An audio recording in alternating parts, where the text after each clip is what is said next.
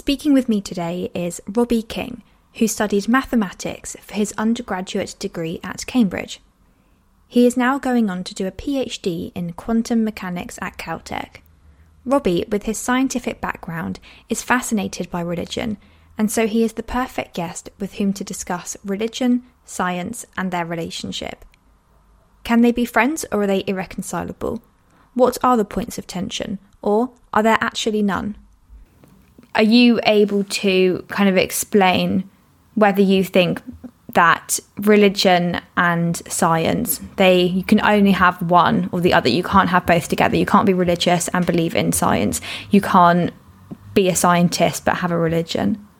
I've been thinking about that recently and i would actually say that it is impossible to be both religious and scientist in the strong sense of religious which uh, we could talk about what it means to be sort of like um, semi-religious but i think if if your fundamental ideology is that the world is created by god and that God controls everything and that like um, that is sort of the explanatory that is the um, purse from which everything descends, then I think that does uh, quite violently contradict um, the sort of starting point of, of science. Interesting. So I think that the main way that you can really unpack that, and because uh, obviously, from my opinion, I do think that over time, I think there's been a shift. And I think that rather than being enemies, I think that religion and science can actually be friends. And I think that science actually can back up religion in many ways, or religion can extrapolate from science in order to understand their own convictions and read the Bible or whatever scripture you're using in a different way and use that to unpack what they had previously thought because I think that it's very fluid belief and I think that with more findings and potentially religious people can say that God or whatever you believe in has enabled us to use science in order to unpack their own beliefs.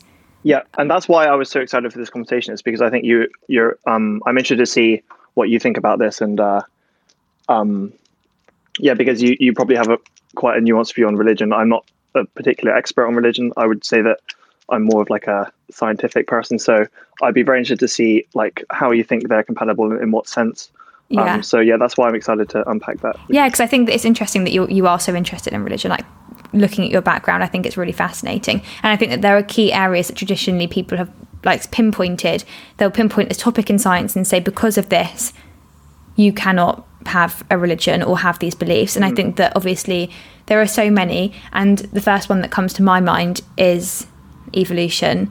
Mm. Um, yeah, just that's for, a big one. That is a big one. Just for so many reasons, people have used that as a reason why religion cancel it out. Like you can't have these beliefs, mm-hmm. particularly looking at the creation story, how it was kind of explained that there was a God who created out of nothing, and they just made each individual species um, straight away. There's no adaptation through life. There's no changing or variety. There's a human. There's a dog. There's a lion. Straight at the beginning of creation.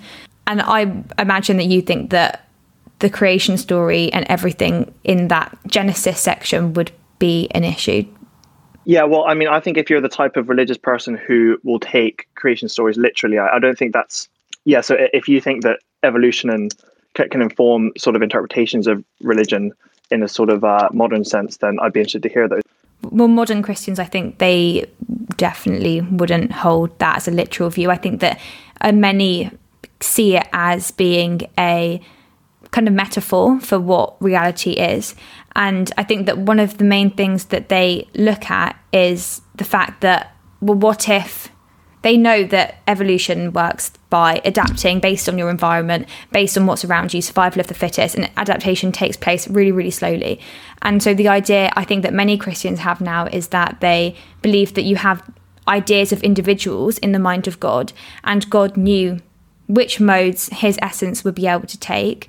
Um, and in that way, his likeness is being transposed into these individuals because God knew exactly in which way. So it would be this this Robbie, this particular Robbie is able to exist. This particular dog um, is able to exist, and they he God will think about these individuals in His own mind, and so their existence already is taking place in the ideas of God. Um, and so, in that sense, you can still have a divine likeness in creatures because even though they've gradually formed throughout the beginning of time, um, they are still like God. They still reflect God. Yeah. Um, and so I think that in that sense, evolution wouldn't be too much of a problem for Christians today.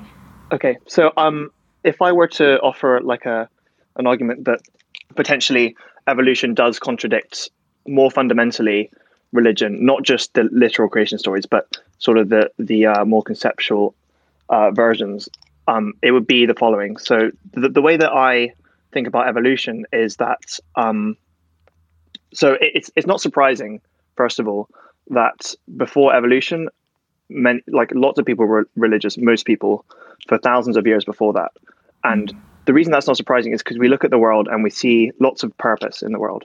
So we see like incredible design in life, and we see and we see genuine purpose, and not just purpose that like we've made up. For example, like a leaf on a tree has the purpose of catching sunlight to create food for the tree. So we see purpose all around us, and mm. that's not in any light sense. That's in the hard sense of whatever purpose can mean is there, and I think we mm-hmm. can all agree that. And so it's not surprising that people attributed that to a designer, to an intelligent person from which the purpose descends, and it is sort of the reasons for things to be must be a reason to somebody, and that somebody people said was God. And I think that the the revolution that evolution provoked was to say that you can have purpose without a designer. So that's that's the sense that's the way that I look at evolution, and which is which is actually worth thinking about more because it's not obvious because everyone can agree that the end product life life as we see it is incredible it's it's like the the end product is amazing and beautiful etc but so it's it's it's very sort of surprising to learn about evolution and to learn about how a process which is completely mindless foresightless purposelessness Yeah. um, and doesn't have any plan in mind Because you say it's intelligent at all. random.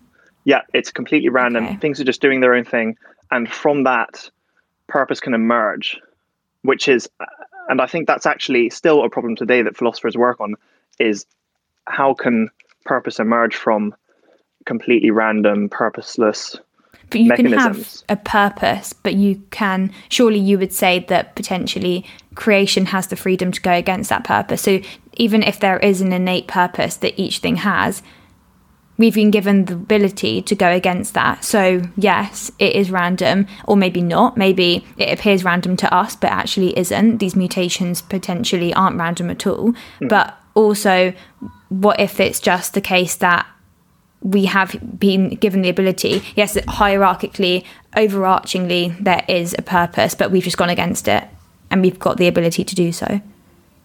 Uh, we as in humans, or Just as in, creation as a whole. These animals, they've been given the ability to go against whatever their purpose was. And yes, maybe that would be seen as like objectively bad that they're going against this purpose. Like this rabbit isn't being very rabbity, this dog's not being very doggy, but that's fine. We've been given the ability for animals and species to go against what their intention was. okay, and, and would you say that purpose, that that ability is, is is given by God, or is that is that the idea, or I think an argument could be that God would be very hands off. And I mean, I think that that's what some Christians would say. They would say that God isn't a God that intervenes too much and that he's let life have its own trajectory. Hmm. I, I guess evolution is like the first step along the philosophical road to explaining things which will will very much convince a naive person that God exists, to explaining how they can arise without without any designer or God at all. And so I think what you're saying is some sort of like pseudo uh, state where like the process is random and fixed and sort of like uh, running its course, but like there is some sort of designer like overseeing it, etc. But I think um, I believe that it's possible to. I don't, I don't think we've done it yet, but I think it's possible to eventually have an understanding of this stuff where you can actually see how everything emerges from completely the ground up. And so I'll give you an example. Another th- another thing sort of similar to purpose is sort of reasons, right? So there are reasons why things are the way they are, but do they have to be the reasons to somebody? And and that's that that's a very natural thing to believe that if you see a reason, there's a reason why this is happening or whatever, then you say that has to be a reason to somebody's mind. Right. And and then that the mind of that they're talking about is, is God. But I think that evolution what what it shows is it goes part of the way to showing that you can have a reason without it being a reason to somebody. It can just be a free floating. I think Daniel Dennett talks about free floating rationales. You can just have a reason um, emerge from complete random processes. Yeah, maybe. But I think that potentially there's the ability and the space to have that within the world and within creation from a religious point of view. Like I'm mm. sure that there are they don't attribute believers wouldn't attribute every single thing to a god. Like if, for example, they wouldn't attribute evil to God. I mean, some some believers might say that a if there's an earthquake, if there's a tsunami, if like diseases, oh maybe it's a test. Maybe God's done this to make us have strength to test our faith. But I think most would say actually evil things and sad things aren't made by God, aren't planned by God. And so, in that sense, I think that it shows that believers don't necessarily have to think that everything has a reason and everything has a purpose. Yeah, well, this is getting onto the itself. problem of evil, right? So, I was going to mention on the topic of evolution that I think that, um, yeah, we can talk about evolution in the light of creationism and the fact that God is a creator and designer and his will is being enacted in life on earth. Um, I think evolution also uh, can be can shed light on religion in a different way via the concept of evolution within concepts of uh, uh within sort of memes. So this was a concept um, coined by Richard Dawkins in one of his books, where he argues that um, when humans became intelligent enough to have imagination and have culture and ideas, that it set up a new type of evolution, which is not genetic, which is the, the main kind of genes mutating and, and uh, sort of dictating how life uh, exists. But there is a new t- kind of evolution which propagates from human mind to human mind, being passed down from humans through culture, through teaching your kids stuff, and it propagates and, itself, doesn't it? Like yeah, it's just it's free flowing. It's exactly, just and you can't you can, stop it. And you can recognize these ideas which get passed down through generations, and there, there's a kind of evolutionary process of of these ideas. And I think that I, I, would hope that Dawkins would agree with me that religion is a great example of of a meme, in the sense that it is a it's an idea which is very convincing and replicatable, and so has evolved in the space of human imagination. And by the way, that's not to say that it's not real. And I think that is a, common thing which people claim is that, well, if something's just in the human imagination, then it's not real. But that that's, I mean, that that doesn't need to be true. For example, everyone would agree that money is real, but money is just in in the human mind. So um, this is not construed as a, an argument that religion is not real, but I think it could shed light on its nature and why it exists I think that you can say that the reason potentially that it propagates so much, surely you can say that it's because it is so convincing. And there must mm-hmm. be a reason for why it's so convincing. And yeah. surely then that would be, if and anything, that should be taken seriously. Supporting, That should not be, yeah. Yeah. Um, and it's interesting. I think that you could also argue that maybe atheism can also be regarded as a meme. Um, I, I definitely agree with that. And I think that um, yeah, and I think this this goes on to a different topic of sort of the place in which, uh, if you're arguing about science versus religion, I I don't think so. To go back to the original point, the, the, the original question of, um, do I think science and religion are compatible? To say a bit about that, um, people th- would say that they're not compatible because they disagree on facts, right? They disagree on creation versus evolution. But I would actually claim that they disagree much before you start talking about facts. Because I think that to, to talk about facts, you need to start with one of them. You need to have an ideology, and then there are facts of the world which are true to you. If you're a religious person, the facts of the world are different to if you're a scientific person. So I don't think talking about facts is actually relevant to the discussion of science versus religion. I think it's much um, better to think um, much earlier on, there is a complete um, conflict of ideology there. But I don't think that there is a conflict there. I think that most religious people would believe in the scientific findings. And I think that potentially all of these scientific laws and scientific processes, God knows them all, aware of them, and they're there for us to discover, and they're true. So uh, your ideology, I think I'm hoping that I'm using the word ideology in the in the right way, but I think it, it's something like it's the thing at the the end of the chain when you keep asking why. You're like, why is this the case? Why, why, why, why? And the thing at the back is your ideology, and that's and and everyone needs that. You can't and um. It, so if you define religion as ideology, then everybody's religious, even a scientist, and their religion is is the religion of science. Mm. And so the ideology of a religious person might be like because God made it that way or God wanted that wanted it that way. And perhaps the equivalent slogan for uh, an atheist would be something like the universe operates through a regular set of patterns and we can observe those patterns and understand the world by um, by observation. And why can't you slogan. believe that, but then also think, but there is a hands-off God who also see oversees all of this, but doesn't get in the way of these processes. But you can communicate with him. He loves you. You can pray to him, and he exists. But there are still all these like scientific processes out there that are just as real.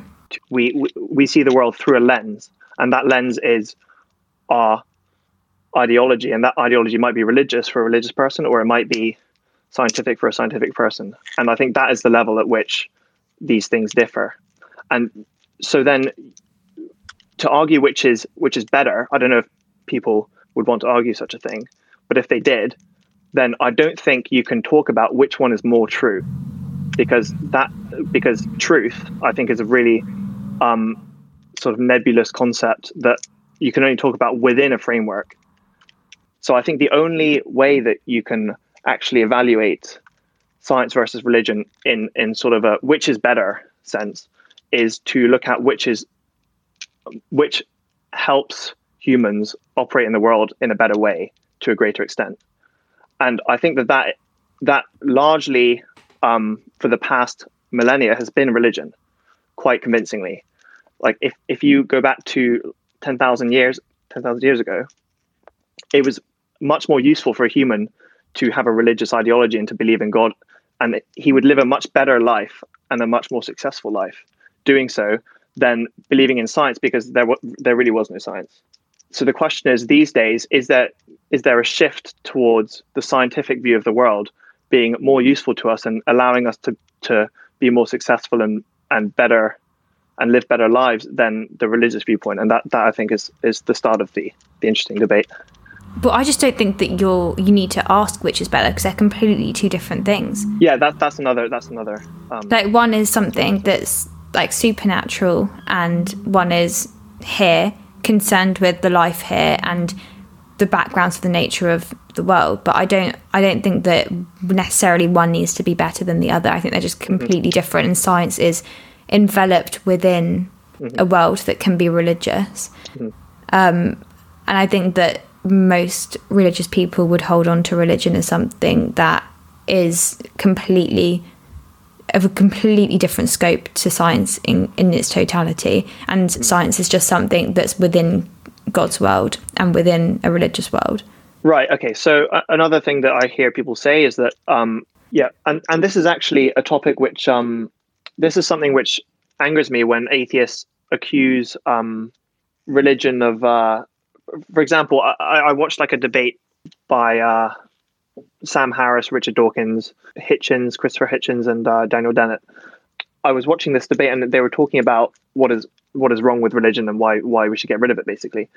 And I, I disagreed with a lot of what they said because I, I thought they were attacking the wrong part of religion. They were attacking the part of religion which I think is actually on the decline, and I would argue rightly so, of interpreting the Bible as a sort of empirical fact, which I think is less and less the case with modern believers. I would mm-hmm. say modern Christians have a more nuanced view of religion, and I would say there is still uh, there is still lessons from religion which are important to take seriously, and there is wisdom whose most efficient encoding is in religious stories which are passed down um, and, and that's an effective way mm-hmm. to teach people values which we've learned are good. So you're referring to parables and Yes, that. I'm referring to parables exactly. Okay. And and so like Adam and Eve not taking it literally, but no. there there are still there meaning, there's still meanings and still lessons and it is an effective way of distributing going back to the memes idea, right?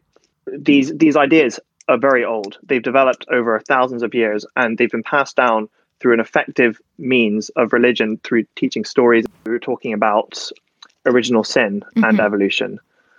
And I think that's a good example. So I think that people who are religious often take the Bible or whatever scripture, whatever religion we're talking about, to be some kind of metaphor. And I think that when we talk about original sin, people who are scientific or who are really against religion or and specifically perhaps Christianity, they'd say that look at this Adam and Eve story. we know that first of all, Adam and Eve didn't even exist. Humans weren't even alive back then. Look at how they've evolved. And there's no such concept as original sin. They never took the fruit from the tree, and there is no such thing. But then if we actually look at the intricacies of science and life today, you can. I think that maybe people who are religious can point to the fact that we do have this innate propensity to sin because we need to become selfish. We need to be selfish in order to perpetuate our own DNA to to survive, and we have that instinct within us to live on and to have offspring. And we're survival of the fittest. And I think that all species have that selfishness. But then again, if we look at things like epigenetics and the fact that you're able to respond to kind of environmental factors and you have that ability to be altruistic. We have the freedom to go against that sinful nature, and many people do. And I think that because of that, we can also show that there is some kind of idea of redemption in that, and you can still have that opportunity to live good. And I think that science provides a way forward for that. And I think that things like epigenetics, which we're discovering, point in that direction as well. So I think that people who are religious can actually see some form of truth in everyday life that the Bible kind of points to or that scripture points to if we're talking about wider religions? I think there are many examples of, of that in religion where we don't yet understand scientifically the lessons, but there are still relevant meta truths there. And I think that uh, atheists should take that more seriously, is what I'm saying. Mm. Lots of interesting ideas there. I would say that there are relevant lessons that we that that mean that religion is worth studying I don't think that entails that we need to be religious ourselves. I think that we can learn lessons from Christianity, from like Islam, and all, all these religions, which is, have been so successful for millennia. And, and there's a reason they've been successful, right? That there's there's um other parables or other sets of teachings which which died out the world. But I don't think that's God. the main reason that people are religious, just hearing these parables and thinking, oh, they're quite handy to live by. I think that most, if you speak to a religious person, I think that most. Wait, say, living, hearing the parables is not the reason, or it is? I don't think so, no. Uh, okay. I don't think that's the reason why people are religious. I think that people are religious because they'll say, I had an overwhelming sense of a God and mm-hmm. they came into my life. And I feel, I know that it might be a stretch for you, but I think that it can be something that feels just so rational to me. And I have that. I've either had an experience where I feel like it just makes so much sense. And I think that people, it's not the parables that people cling on to or even the Bible as such. I think that people genuinely in their day to day lives feel this overpowering sense of something else out there. Mm-hmm. Going on to more is science a difficult thing for religious people to follow and to support. I think that often another topic people use is technology and the idea that people might point to technology and say, well, in the Bible or the idea of Christians, to use them as an example again, is that you need to be a good steward, you need to look after the world around you. Technology doesn't do that in many cases now. We've got to the point where we're destroying the environment for the sake of technology. And also, I think that religion would struggle with the fact that we're now using technology and inventing just for the sake of it. We're just going forward and forward and forward just to see how far ingenuity will stretch. And we are just propelling ourselves to constantly make new things, to create new, powerful, even like weapons just for the sake of it, just to see how far we can go. And I think that not only we do we've lost question of why, and religious people would want to put that why back into a god or a religious way of thinking um, to do good, and we've just lost that idea and we're just constantly going without even questioning the purpose. And as a scientist you might think well i just want to keep going. I just want to see how far we can go without questioning why what our true purpose of this is whether we're doing it for a good or a specific reason that's of any value. And i think that also we're putting often people who are really going into technology and support technology are often, so if we look at people who are putting all their hope into technology, they're so optimistic about what it can bring for us. They think that we can upload our minds eventually, these transhumanists, we can upload our minds and live on forever using technology. And although that, in my opinion, can even be a religion in itself, the traditional religions and their worldviews would say that we're putting so much hope into technology rather than in a god, and we've lost sight of the what they think of as an afterlife and or what they see as our salvation and we're putting that into technology which isn't so good. So i think that that is one topic area that potentially people can look at and say religion and science like they just can't work. Yeah. So that's really interesting. A lot of things popped into my mind just then actually. Um the first thing is uh have you read the book by that um israeli historian sapiens i think? Sapiens? oh yeah Exactly, and I think uh, I remember reading that a few years ago, and a, a point he makes is, is very similar to the one, to one that you're making, which is that um, I mean he he said it in quite like a a visceral way, but he said that what's happening in the last century with technology is that we're sort of becoming the gods that we once worshipped to. Mm-hmm. So before we attributed things like earthquakes and uh, life and lots of stuff like that to, to God. And then currently we are we're being the creators now. Exactly. So yeah. like when there's an earthquake and people die, we don't think, oh, God caused the earthquake. We think, oh, why didn't we make safer buildings to yeah to so they wouldn't fall over? And then it's the same with like uh, I think like genetic modification is a big one as well. Yeah. That's definitely we're gaining the powers that we once attributed to God, and and therefore God is becoming less and less in the picture, and we're sort of yeah. So that, think, that reminded me of that. Yeah, I mean, I think that religious people and believers would say that God gave us the power to use our ingenuity.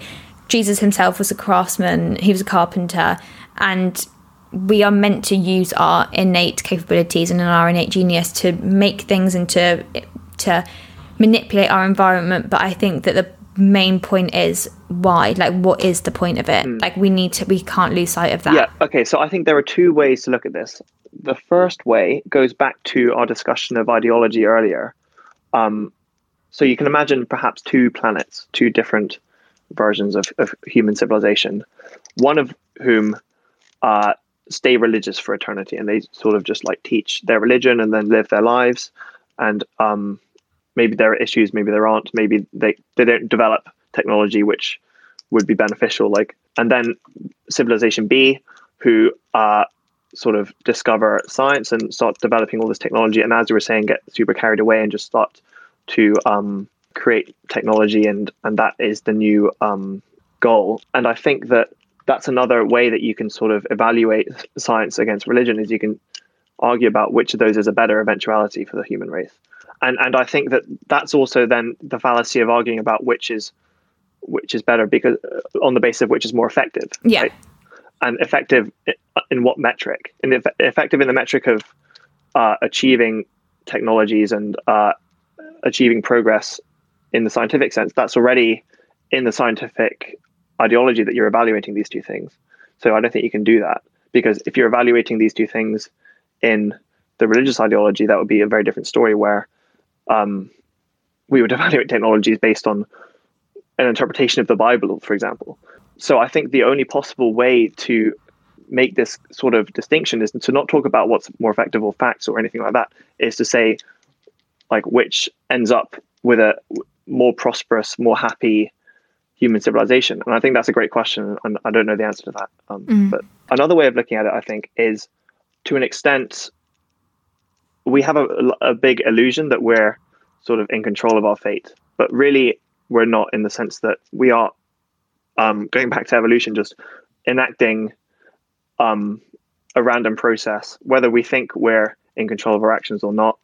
Uh, like things are just going to happen and these memes are just going to take over civilizations or not and they're going to die and prosper respectively and uh, I, I guess what i'm saying is um, it's almost like the techno- technological advance of the future centuries we can debate about it but it might happen whether or not we decide it's good like it might just be what's going to happen and yeah. there might not be any, anything anybody can do about it I think we're getting to that point now. I think that we're at, we're working at such a speed and we're propelling ourselves so much without even thinking. And I know this probably isn't your idea of of what you're trying to say, but I do agree that we are just going to keep on going, and it's not up. It's not even going to be up to us soon because we're just working kind of numbly like we're not even using our minds when we're mm-hmm. making and when we're doing things anymore we're just acting as if we're robots and we're just doing it for the sake of it and i know that you I don't know your opinion, but I feel like you would say that it is amazing just to stretch our minds and see how far we can go and just continue on this treadmill of just churning things out for the sake well, of it. Well, okay, so if I look at my particular career choice and my my what I think I'm going to do with my future, um, I, I hope to be one of the people who is going to sort of um, pioneer new technology eventually, yeah. and I would like to think that I will carry forwards a sort of uh, big picture view of like, is the thing that I'm doing good for mankind or, or bad? And i will try to think about that. But often i come to the conclusion that it, it's almost too difficult as, a, as an individual. Like it's a much easier goal to have in a human life to say i want to solve this problem. Like for example i want to i want to make burgers in a lab so that it's more efficient. We don't need to kill cows to make burgers right? That that's my goal and not think too hard about if that's good or bad or eh, under what ideology is that good or bad but just to solve the problem because that that's sort of the only thing we can do. If you give yourself as an individual the problem of have the best impact on the future of mankind i think that is almost paralyzingly difficult. Mm. as, as as a as a individual working in technology. Interesting. So you think that it would be good if you were helping but you shouldn't look into it too much i think i think it's it's almost an impossibly difficult task to predict what the effect of your work will be. And i think that the only option is to um yeah it's so hard when you make is to be aware of it but also just to focus on on like on what you're trying to achieve yeah. you can't know its impact. I mean you've probably seen that episode in the big bang theory where they make that guider system and they think it's all going to be yeah, exactly. so helpful but then the military take it over and are going to use it in war and exactly obviously that can happen, but is I think that just all you can do is think what like objectively like what am I making? Am I making something that is for a good purpose? And that's all you can do. You can't look too much into whose hands can it get in, but is it what's my purpose? Like why am I making this and what's it for? And that's all you can do. And I think that if we think about technology in that sense and i think religion can be fully on board with technology like mm. looking back like the first wooden clocks in europe were made by monks in order to keep um, time for prayers during the night and the cathedrals were built by religious people because they needed to show use their handiwork for the sake of god and people think that it like we're here to make things but i think that we just can't lose sight. From a religious person's perspective i'd say that they would just argue that we need to always have at the forefront of our mind what we're doing and why. Your view on how much freedom we have from a scientific perspective? Yeah okay so this is the topic of free will which um, i've been interested in for a long time. In a nutshell my view is that we do have free will in a weak sense not in the in the strongest sense but there is nothing supernatural. There's no soul, and there's nothing sort of where free will comes from. But I think it, it's a, it's an emergent phenomenon is is the word I would use, and I can explain that if if uh, so. Yeah, the the fundamental conflict is between our feeling that we the feeling we could do differently, right? The feeling I could order a, a steak or a like burger, um, and I could have ordered the other thing, right? And and we have that feeling, and the conflict is between that and something that physicists, physicists would call determinism. Determinism being the idea that the universe operates through the laws of physics, which determine the evolution of the matter in the universe given the present state. So the particles will just bounce off each other and do what they're going to do. The chemical reactions will in, your brain, etc., uh, are determined by the laws of physics. So there is no choice. Mm-hmm. And that is the sort of free will conflict. A religious person might say that God gives us a soul, which exists in a sort of separate realm, and that is responsible for who we are and what we desire and our decisions in life. And that sort of communicates through our brains into the real world to affect our decisions. Now, I believe that free will in that sense is it's false. Uh, because I'm a scientist, because I believe that there is no I, believe that if that was true, it would entail the laws of physics ceasing to apply in some settings. So, say the laws of physics say that I should order dictate that given my current state, I'm going to order the poke bowl, but my soul wants the tofu curry. So it intervenes and affects some chemical reaction in the brain, which should have happened this way according to the laws of physics, but actually the soul causes it to go this way, and then you order the, the tofu curry.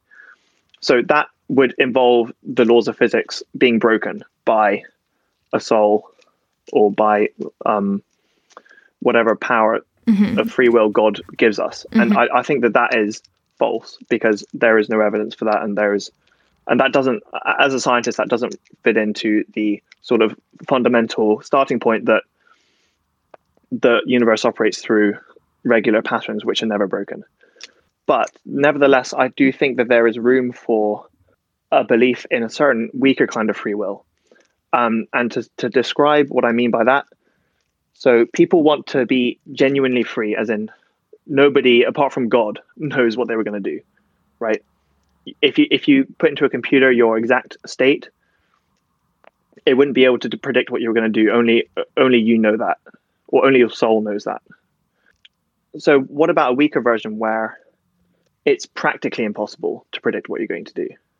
And that would be equivalent day to day as, as a concept. People would still, it would be uh, like the, the thing that people are worried about is something like choose the red card or the, or the blue card, mm-hmm. right? And then you choose one, and then there's an envelope on the experimenter's table, and you open the envelope, and it's like the same color card in the envelope, right? So people don't want that. People don't want to the experimenter to be able to like predict with certainty what they were going to do. Mm. But so so that that is completely satisfied by the weaker version of free will where it's practically impossible for a computer to or a system to work out what you're going to do, which I, I think is true. For example, if you look at computer science and complexity theory, which is actually the something that I'm going to study hopefully in my in my PhD, you learn about sort of computational irreducibility. So it might be the case that what is happening in your brain is so chaotic and so computationally irreducible that the only way to possibly work out what you're going to do is to just run your brain itself and see what you're going to do. No computers can sort of shortcut it. Say a computer is trying to work out tomorrow what shirt you're going to wear it can't shortcut it and be like, this is the shirt he's going to wear. The only the best it can do is just to wait and see what you're going to do. So that is the sort of free will which I do I believe, which I think people should learn to be happy with. Yeah. Because that does the same job. Like you're never going to have the situation where the experimenter knows what card you've chosen. And the place that that I, I mentioned emer- the, the word emergent. An emergent phenomenon to physicists is something which appears on the big when you look at the big scale, but doesn't exist at the small scale. So, for example, you can think of water boiling or, or water just being in liquid or gas, right? Mm-hmm. It doesn't make any sense to look at a single water molecule and to say that that is in a liquid state or a gas state. But on a big scale, when you have a macroscopic number of molecules, you see this phase transition from water to gas, and they look very different. So that the, the phase transition of like becoming gas from liquid at a certain temperature is an emergent phenomenon which isn't described at the fundamental level. And I believe that that's the same sort of thing that's happening with free will. So you can look at the individual neurons in the brain and the chemical reactions going on, and you can locally and at the microscopic level see exactly what's going on, right? This chemical is going to come in and react this way, and this neuron is going to fire to this one over here, right? But on the emergence level of the whole brain, you get this emergent phenomenon of free will and also consciousness, I believe, is, is, is exactly the same. the free will and consciousness they're not fundamental, but but that's not to say they're not real, right? Because you would say that water boiling is is extremely real, even though there's no place for it in, at the fundamental level. Free will is extremely real because all around us you see humans making decisions and Yeah. we can't predict what they're going to do. So the best we can do is to assume that they're free. From a religious point of view, I think that the idea of the soul as a immaterial, like a dualistic understanding, that just completely flies in the face of science. And we can't. I don't think that any religious believer can now say that we've got an immaterial thinking mind that resides like as a tenant within the human body, but is distinct from it, or that it's unconnected to materiality. I think that from the fact that you can see how your personality and your mind and everything about you changes if like you have a lesion on the brain that shows that in some way if we do have a soul it is connected to the material and there cannot be this dualistic understanding anymore Okay, so you say connected. Do, would you say that the majority of Christian modern Christians would believe in any sort of immaterial soul, or would they say there is? Would they be materialists in the? Uh, I- like materialist definitely not in the hard sense. I think all i can do is is speak from like i don't want to i think that I in my opinion looking at science i think that a modern day christian or religious believer would have to say that the soul is in some way tied to the material and does not exist as an immaterial substance at all anymore. We have to just admit that consciousness the mind the soul is linked and connected to the material. But what I would say that they really wouldn't agree with is the fact that we can completely reduce the soul to the material. So, for example, it's not synonymous with the material simply from the fact that if we look at, as an example, sodium and chlorine, they're not looking at them in, in their differences you they're not salty but sodium chloride is like you can't reduce this is exactly the emergent phenomenon. Yeah. I think I think that's the right word to use for this. I think the soul, the soul, in whatever materialistic sense that a, a modern Christian would believe, it'd be the I'd say it's emergent, right? Yeah. It's emergent from the material, but it's not. Uh, You can't come It's sort of like the sum of the parts is is is exactly that different in character to the the parts. Yeah, exactly. And so, like, another example would be a note of like a Beethoven symphony. You can't say that all these vibrations, when you look at the vibrations that make up a Beethoven symphony, you can't say that that is what it is when they're all together. Like a single note is so different to when that note's next to others in harmony, in sequence. And I think that that's what my That's a great example as well. That's a great example. and that's what I think that you have as the idea of the soul nowadays. And it's just, and even I think that even we've known now in neuroscience that the body is such an integral part of the mind. Like you can't, your body is used as a way of thinking. Like you, it's been, and it's called embodied cognition.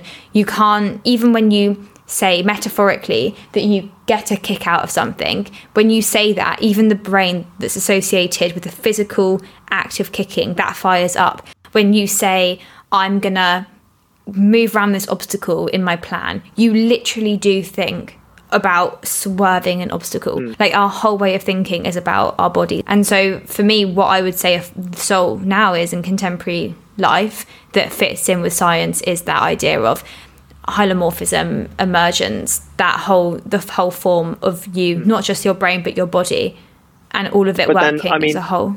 So then, do you mind if I ask, in what sense is it God given? If, if if those if if the soul you're attaching to these emergent human behaviors, but also you're saying is still the thing which is like in, written in the Bible about like God giving it to us and like breathing life into us, and again going back to my divine ideas god knew exactly the type of being that you could become so god would have known that you would be able to have this form and this form was in his mind in his ideas and that in that sense it's god given and it comes from god and we have that likeness from god but in terms of the afterlife i think that is something that I would just have to speak to more believers about. And I don't know whether, I think that that's where we get to the point where it's like religion and God is so other. And so you can't, like, the whole point of religion and a God is that you can't grasp it, you can never understand it. And faith comes in there. And we've been told that in some form an afterlife exists. But I do think that it'd be interesting to hear about what other people think and their own views on the afterlife and what a soul is. The point is, I think you can still have an idea of a soul in harmony with science, but in a very different way to perhaps people initially think that it would be. Yeah, exactly. And that that's the answer to a lot of uh, problems like this. It's like we have free will, but not in the way you think, and we have consciousness, but it's not what you think it is. Thank you very much for having me. Uh, I loved uh, the discussion.